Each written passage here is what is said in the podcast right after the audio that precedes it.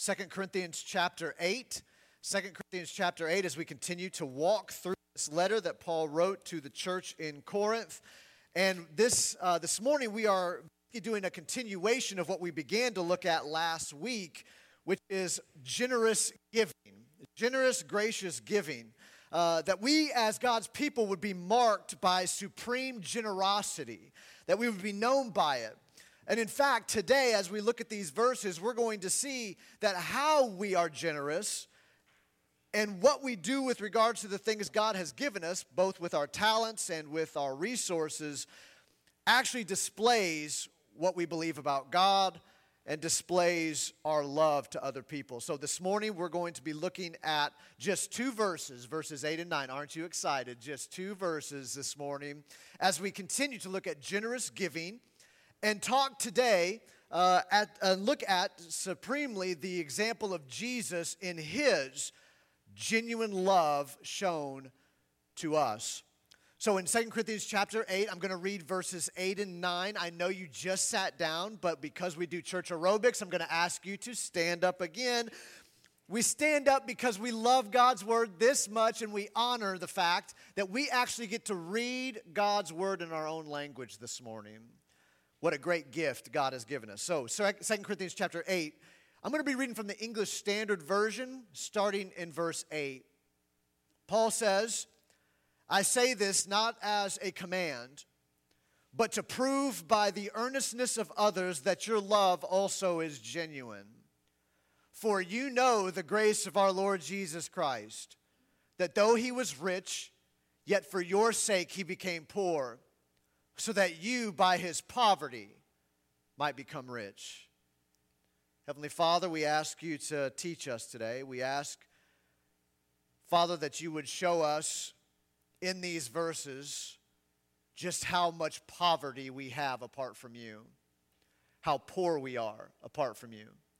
And God, I pray you'd also show us this morning, clearly as day, just how rich Jesus is and how gracious he is to us.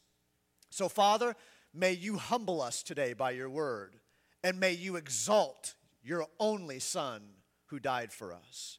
Father, would you do this so that you might receive more praise and worship?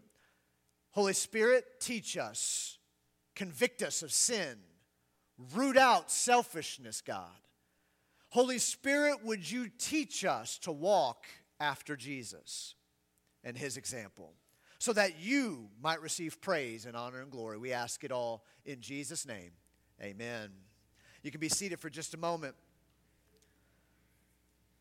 Godly generosity.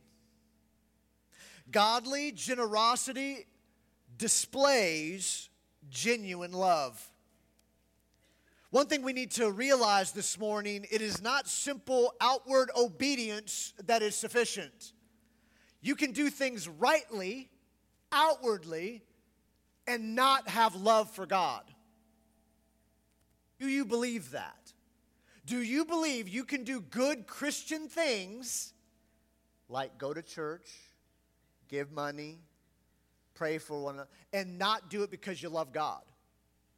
You can read the Bible and study the Bible without loving God. So it's not just we do outward things, there is a heart that is at stake in all of this. And our generosity, as Paul has been sharing about generosity, we looked at it last week, he wants us to understand that the generosity we're meant to show to one another is actually an opportunity for us to display genuine love to each other. Remember, last week Paul talked about uh, the, the call upon the Corinthian church to pick back up and complete the offering that they had started to take up under Titus's leadership. Do y'all remember who the offering was for? Do you remember? They were taking up an offering, and who was it going to? Jerusalem Christians because they were the ones who were the, at the epicenter of persecution, losing everything. Their lives were on the line. Not that it wasn't happening all over the place, but Jerusalem was the hub of persecution.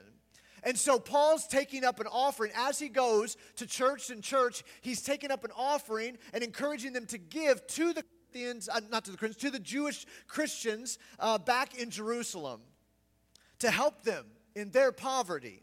Remember last week, Paul gives an example of churches that led out with huge, generous hearts. It, he mentions the Macedonians.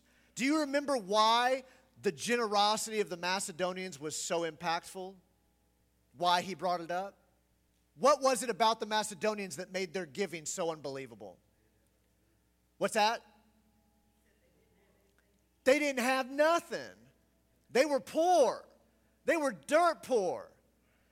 And yet, Paul says that they pleaded with him to let them give because they wanted to show their love for other Christians that they had never probably met in their lives.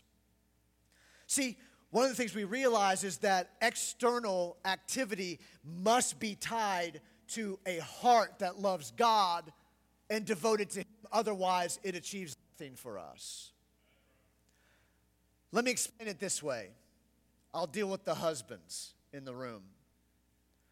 Husbands, there are certain days of the year when you are supposed to buy something for your wife. There's a couple of days. And on those days, if you don't buy something for your wife, what's going to happen? Ain't going to be good. It does not help the relationship.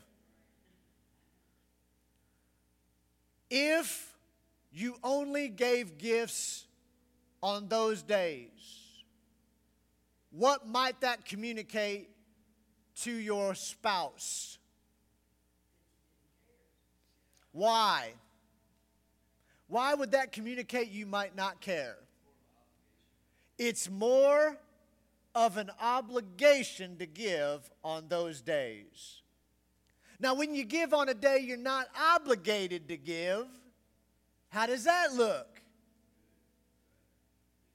Matt's told me about this, right? Because Matt's tried to show me up in the past by giving flowers to his wife on a day that it wasn't obligated. And he made sure to post it on Facebook so we all knew about it. And he made sure to talk to me about it. But how'd you feel? And when you got when you got a gift on a day when it wasn't obligated, it made you feel good, right? That it might actually show that he cares about you. Because if he only does it on the days he's obligated to, what might you think about his love for you? Maybe it's just an obligation. Maybe he just does it because he has to. See, if our giving towards others and if our giving in, in relation to God is only out of obligation, then guess what? What does that communicate about our love for Him and our love for each other? It may not be genuine. Because what matters is not saying you love somebody. What matters isn't even just feeling feelings of love towards somebody. What matters is genuine love displayed to another. Paul lifts up the Macedonians. He says they gave, and by doing so, they were displaying something about how they felt about Christians. And he's going to bring it home to the Corinthians once again. Because remember, we left off last week with him telling the Corinthians, now you complete the offering that was started over a year ago. You finish it up. Now's the time. And don't do it out of obligation, don't do it because you gotta. Do it because you love other Christians that much. Because notice what he says in verse 8 I say this not as a command, but to prove by the earnestness of others that your love also is genuine. What's he talking about? He's talking about taking up this offering and completing it. He says, I say this not as a command. What's a command? It's an obligation.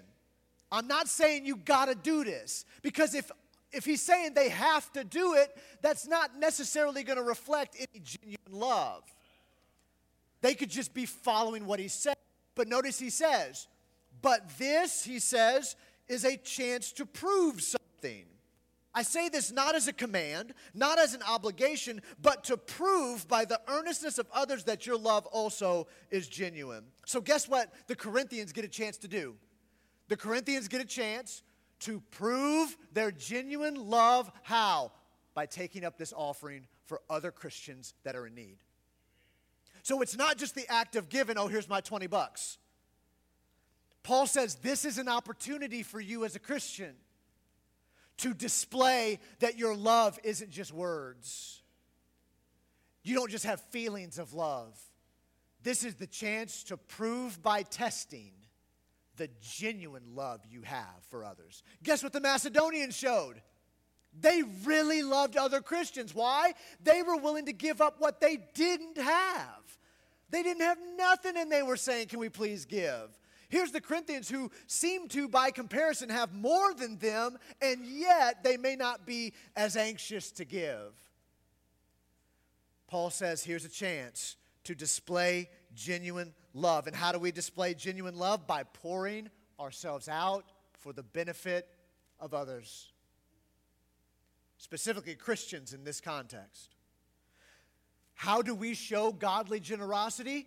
By pouring ourselves out for the benefit of others. Even giving what little we have to bring a blessing and to build up someone else. He says, I say this not as a command, but to prove by the earnestness of others. Who's the others? The Macedonians. Paul gave the example to see, see how earnest they are, see how excited they are to be generous, see how much they want to show their love. He says, I say this not as a command, but to prove by the earnestness of others that your love also is genuine. Paul believes that the Corinthians will step up and they will show genuine love. He's not doubting it, he believes they will show it. And here's the opportunity to do it. We're taking up this offering. So he's encouraging them that this is a test or a chance to prove their genuineness of love and not by compulsion, not by obligation, because that isn't necessarily love, but to show the change Jesus brings in the hearts of his people. See, you can give generously like this only because Jesus has given you a new heart that loves others more than yourself. That isn't just focused on how do I get for me? How do I stockpile for me? See, if it's a command, then it's not grace. But when we give out of our own desire to show our love, because we love Jesus, we want to show love to other Christians and other people, that's pouring out grace on others too. That because we've been recipients of grace, we pass it on and we give it to those who we have the opportunity to minister to. And this might be to show that our love is also genuine, that it is true, it is real. So there is the idea that there is some kind of display of this genuine love. It's not just going to be words, it's going to be action, it's going to be obedience. Not to earn love, but because you've been loved. Not only that, so he's already given them the example of the Macedonians. That would be enough, right? When you see people who are really, really poor being generous to other people so that they might have, that might stir you up a little. But Paul is always going to take it to the next level because the Macedonians are not the extreme example of humble, generous, self sacrificing love. Who's the example? Yep, this is this is this is what a good pastor, this is what a good minister does. Doesn't leave you with just human examples from your experience as a human being, but to point you back to Jesus because that's the example that matters because Jesus is the only one who has done all of this perfectly and done it all in obedience to the will of the Father. So that's exactly what Paul does. Verse 9, he shows that godly generosity displays genuine love, and number two, that Jesus ultimately displays that genuine love. He says in verse 9, For you know, so for means he's going on and he's explaining further, for you know that the grace of our Lord, for you know the grace of our Lord Jesus Christ, that though he was rich, yet for your sake he became poor, so that you by his poverty might become rich. So he's given the Macedonians as an example, but then he wants to ultimately point them back to Jesus. And he says, You know the grace of Jesus. You've experienced it. You know the grace that Jesus has brought. And what was the grace that Jesus brought? Though he was rich, he became poor, so that by his poverty, you might be made rich. Now let's get it straight. This is not Joel Osteen. This is not you get a check in the mail. I hate to disappoint you. This is going to cost you. You know what I'm talking about? You're going to have to pour out more than probably what you're going to get back. What he's saying, what, okay, let's think about it. What does he mean that Jesus was rich? What does it mean that Jesus was rich? Well, it can't be materially, right? Because he didn't have a place to even lay his head. Paul tells us that Jesus was rich and yet he became poor. Now, that has the idea that Jesus, in his existence, is something and he became something at a point. So he, he Jesus, who was rich, am I still on there? Okay, great. Became poor. What could Jesus do to make himself poor? Say that again. Leave heaven. So that means that what you're saying, Miss Dotley, is that rich and poor is talking about spiritual truths that Jesus was rich.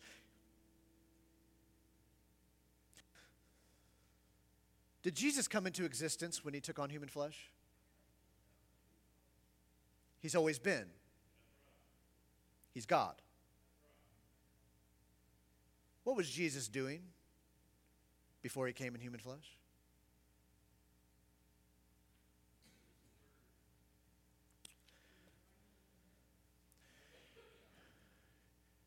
enjoying the fellowship of the Godhead Father, Son, Holy Spirit, perfect union, perfect joy, perfect love, perfect glory. That's what Jesus was doing before he took on flesh. So, what does Jesus do to become poor, right? I, I think the fact that Jesus was rich is telling you that Jesus was glorious and is. You can't fathom how beautiful Jesus is. There's no way you can get it all in. You remember, we're told in the Gospels that there was an occasion where Jesus decided to show his glory for like a split second. Mount of Transfiguration, right? He gives them a glimpse, and what do they do?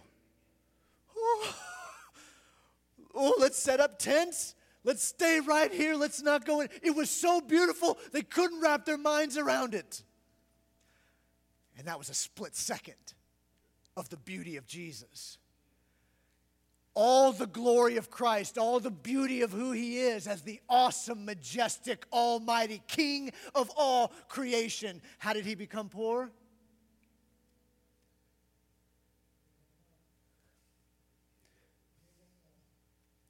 Philippians chapter 2. Jim read that this morning. Have this mind in you that was in Christ Jesus. Though he was in the form of God, did not consider equality with God a thing to be grasped. So he emptied himself. How did he empty himself? He took on the form of a human being he came in the likeness of man.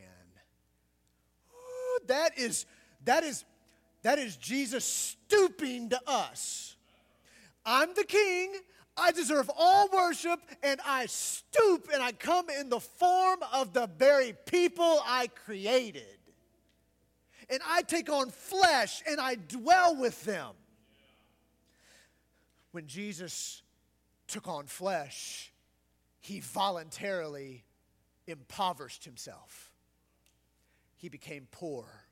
What's that mean? I, he didn't cease to be God. Do not believe that that changed anything to do with his deity. When Jesus took on flesh, be, be convinced. The Bible tells us he was 100% God.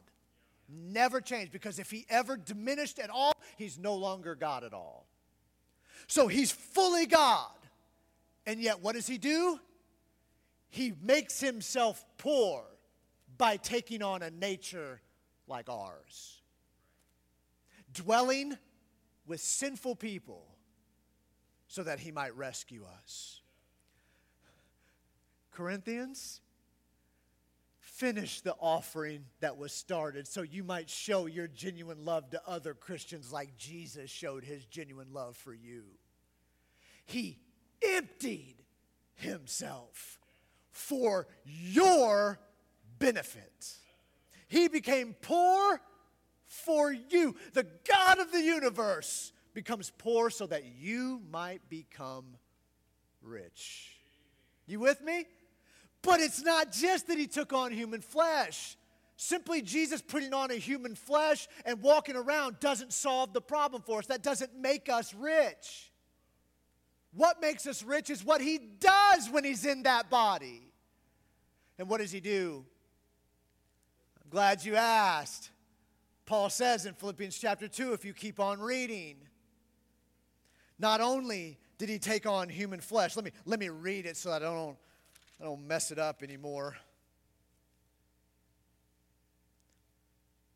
Verse 8, Philippians chapter 2, not only has he taken on human flesh, and being found in human form, he humbled himself. How? He's already humbled himself once, hasn't he?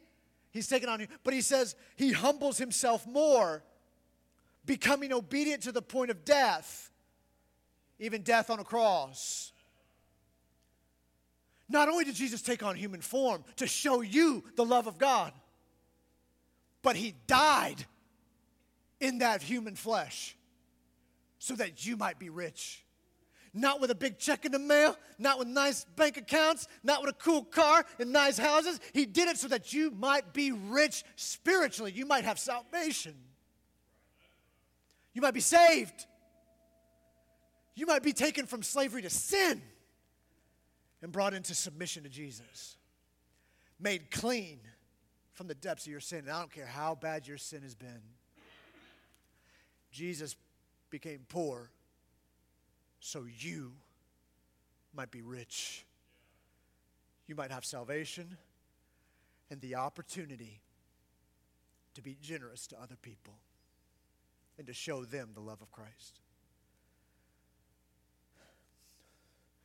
Genuine love isn't just saying you love somebody. Genuine love isn't just giving to people. Genuine love is pouring yourself out, giving of whatever God has given you so that someone else, others, might find the rich blessing of Christ. That means you might be able to use your stuff, your resources, your talents, your time. You might be able to use it to point somebody to Jesus you might be extremely generous to someone and they go, uh, You ain't got nothing. How you being generous to me? Well, it's because Jesus was generous to me first. It's because he became poor so I could become rich, so I'm willing to become poor now so that I might pour out for you. But, folks, it seems like we as Christians spend a lot of time getting for ourselves. What can I get out of you? What can I get from you? That's not the mind of Jesus. The mind of Jesus is one that is willing to pour out everything so that others, and especially Christians, might know that our love is genuine towards them. Because Jesus poured himself out, we can pour ourselves out as well. We can show and walk after the example of Jesus. But it's going to cost you. It's going to cost you to do this. It means it's not about getting for yourself. It's not about heaping up treasures on earth. It's about leveraging everything God has given us for the good of others and for our fellow Christians. Paul's not in here, so we're going to talk about Paul. Paul's over there in the other room doing whatever Paul does. I don't want to single one person out, but he just stands out to me. I think he stood out to a few of you also. Paul Bratcher, over the last few months, has been pouring himself out for y'all and for me. Paul has poured himself out so that I might be encouraged, I might have help, that he might ease a burden. He's done it for some of you too. See, it's not always about money. Sometimes it's just about someone saying, you know what, I'm going to take all the gifts God's given me, whatever time I got, whatever joy I have, and I'm going to give it to somebody else. And I'm going to pour it on them, even if it might zap me. I'm telling you, all he's doing is walking like Jesus did. All he's doing you is showing you what Jesus did for you. And we can do the same thing. It's not about whether you got enough money or whether you got, it's about how much time you have or how many. Re- it's just, are you going to use what God has given you? What time, what effort, what gifts, what resource? Are you going to use them for other people, for yourself? We show genuine love to each other when we come along and say, you know what? I ain't got much, but I'll give it up for you if it helps you. And we as Christians, that's what we're called to do. That demonstrates our genuine love for each other, and it shows that Jesus changed our hearts because natural hearts don't do that. Natural hearts just want for me. But when Jesus shows up, just like with the Macedonians, just like with the Corinthians, guess what he'll do in us here at Fairhaven? He'll stir up our hearts to pour ourselves out for our community. Folks, we haven't done it enough. Can we be honest? We haven't done, and I've been, I've neglected that as a pastor. Would you please, would you please forgive me that I haven't pushed us as hard as we should to get out there and to tell people we love them and that Jesus loves them, and we're willing to empty our bank accounts for their good if it means they might hear about Jesus. If we're stirred up to do it, you can't tell me God won't open doors for the gospel to be shared with people, people's lives to be changed, whole families transformed in the love of Jesus. But we got to be willing to take everything we got and leverage it on them. We're pouring it out for other people. How do we do it? That's the question I have for everyone here. Number one, you cannot show this kind of generosity and get saved by it. This isn't give so that you can be rescued. This is not do good things, then you'll be saved and God will love you. You can't put enough money in the offering plate or in the offering box to save your soul. You can't give enough to needy people to rescue you from your sin. Only Jesus can do that. So don't try to give your way out of sin debt. You can't do it. Instead, look to the one who became poor though he was rich, so that you might become rich though you are poor. See, a lot of times in Christian circles, we talk as if God needs us, as if we're the great ones and He just needs a buddy. What Paul tells us here is don't get it mistaken. In this whole scenario, it's not us who are rich and Jesus poor. We're the poor ones. He's the rich one. We need Him. It's His work that saves us, not our own. So you need to trust in Him alone. You cannot work your way out of that. Only Jesus can do it. And once you're saved, once you've trusted in Jesus, in his death on the cross for your sin, the punishment you deserved for trying to kick God off the throne, when he's paid for it and you're his kid, now what are you going to do about it? How are you going to live life to show that Jesus is your treasure, not this other stuff? And you're willing to leverage everything for the glory of his kingdom and that other people might know his sacrifice and goodness and his grace. That you, what can you do as a Christian? It may not be money, it may be time, it may be effort, it may be going to fix somebody's washer like Paul did for us when we moved here five years ago. That man was down on all fours fixing my washer for me. No, he knew I couldn't give him anything, but he did it to. How can you do it? How is God leading you? That's you got a response card hopefully when you came in. If you didn't, you better grab them before you go. On the back I have one response point. How can you show godly generosity to other Christians right now? And to our community? How can you do it? I can't answer that for you. How is the Spirit leading you to pour out your lives for others so that they might be spiritually benefited? What are you willing to give up so that your neighbors and your coworkers might know about Jesus and find him? What are you willing to do how much time? How much effort? What are we willing to leverage so that God might be glorified. It's going to be different for all of us, but guess what we should be found doing? Paul saying, not by commandment, not by obligation. Do it because you love Jesus and you love others that much. How can you? That's what I'm going to ask you to respond with today. You need Jesus. And when you're his kid, everything you do is meant to be about the mission of God, which is that the gospel would go to the ends of the earth and then Jesus would come again. How are you living life intentionally as a Christian with that in mind? What can you pour out? How can you pour yourself out? That's what we're called to do. Because in doing that, what do we display? What do we prove? The genuineness of our love for each other. It's going to cost you, but it's worth it. You may not get praise from the person you pour yourself out to, they may not even thank you for it, but you can rest in knowing that your Father in heaven is pleased when you're faithful to Him. Folks, what are we willing to give up and leverage for this?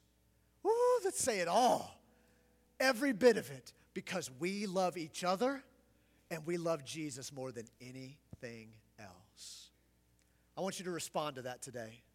You may have questions about what it means to be a Christian. I'm happy to talk to you about that. I'm happy to stick around after service and talk to you. You may have questions about baptism and what it means and why we do it. You may have questions about joining the church or whether you should even join a church, why that even matters. I'm happy to answer all those questions for you. Maybe you need someone to pray with you. Maybe you've been struggling with generosity. Maybe you've been struggling to pour your life out. Maybe you haven't even looked at how you can bless others more than yourself. I'm happy to pray with you over it. This morning, let's respond. We're going to celebrate Lord's Supper this morning. What an, what an appropriate thing to do when we think about the fact that Jesus made himself poor so that we might be rich. We're going to remember his death this morning. Before we do, we got to prepare our hearts. We got to be ready to do this not as a ritual, not as an obligation, but because we get the privilege of enjoying and worshiping our King this morning but we need to respond. If there's sin, you need to confess. Let's do it. If, if, there's, if there's a fractured relationship between you and another Christian, let's fix it. Let's do whatever we can to make relationships right and to approach Jesus with humble hearts of repentance. This morning, I'm going to ask you to respond, whether it's in your seat or up front. I'm going to ask you to respond this morning.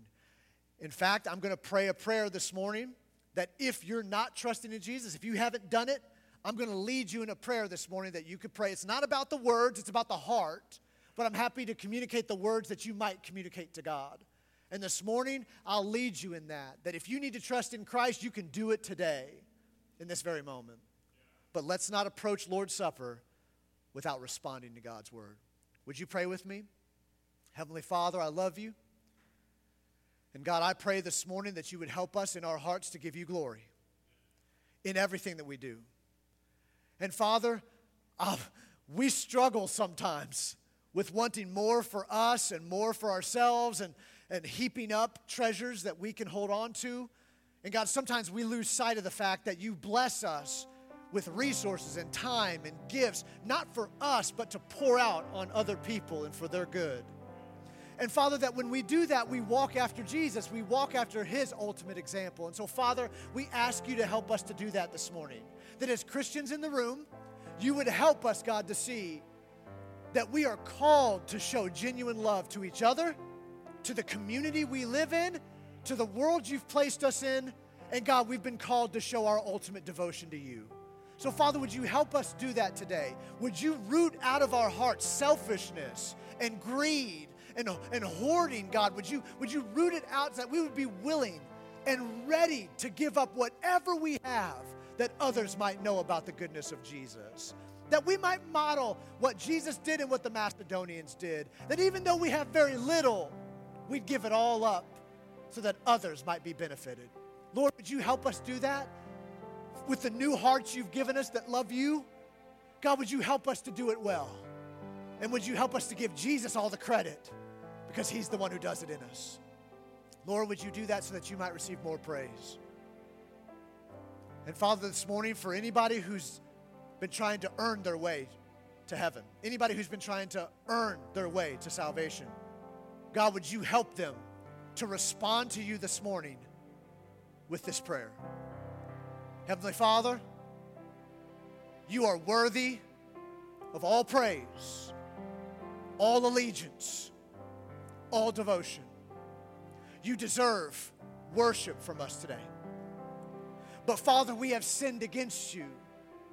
We recognize that we tried to be our own kings. We tried to sit on the throne. And God, we deserve eternal punishment for that. That we have offended an, an infinite God, we deserve infinite punishment. And God, without you, we would have no hope. But your word tells us you sent your son in human likeness, and he humbled himself. He was obedient, even to the point of death, even death on a cross. We recognize, God, only He can pay for our sin.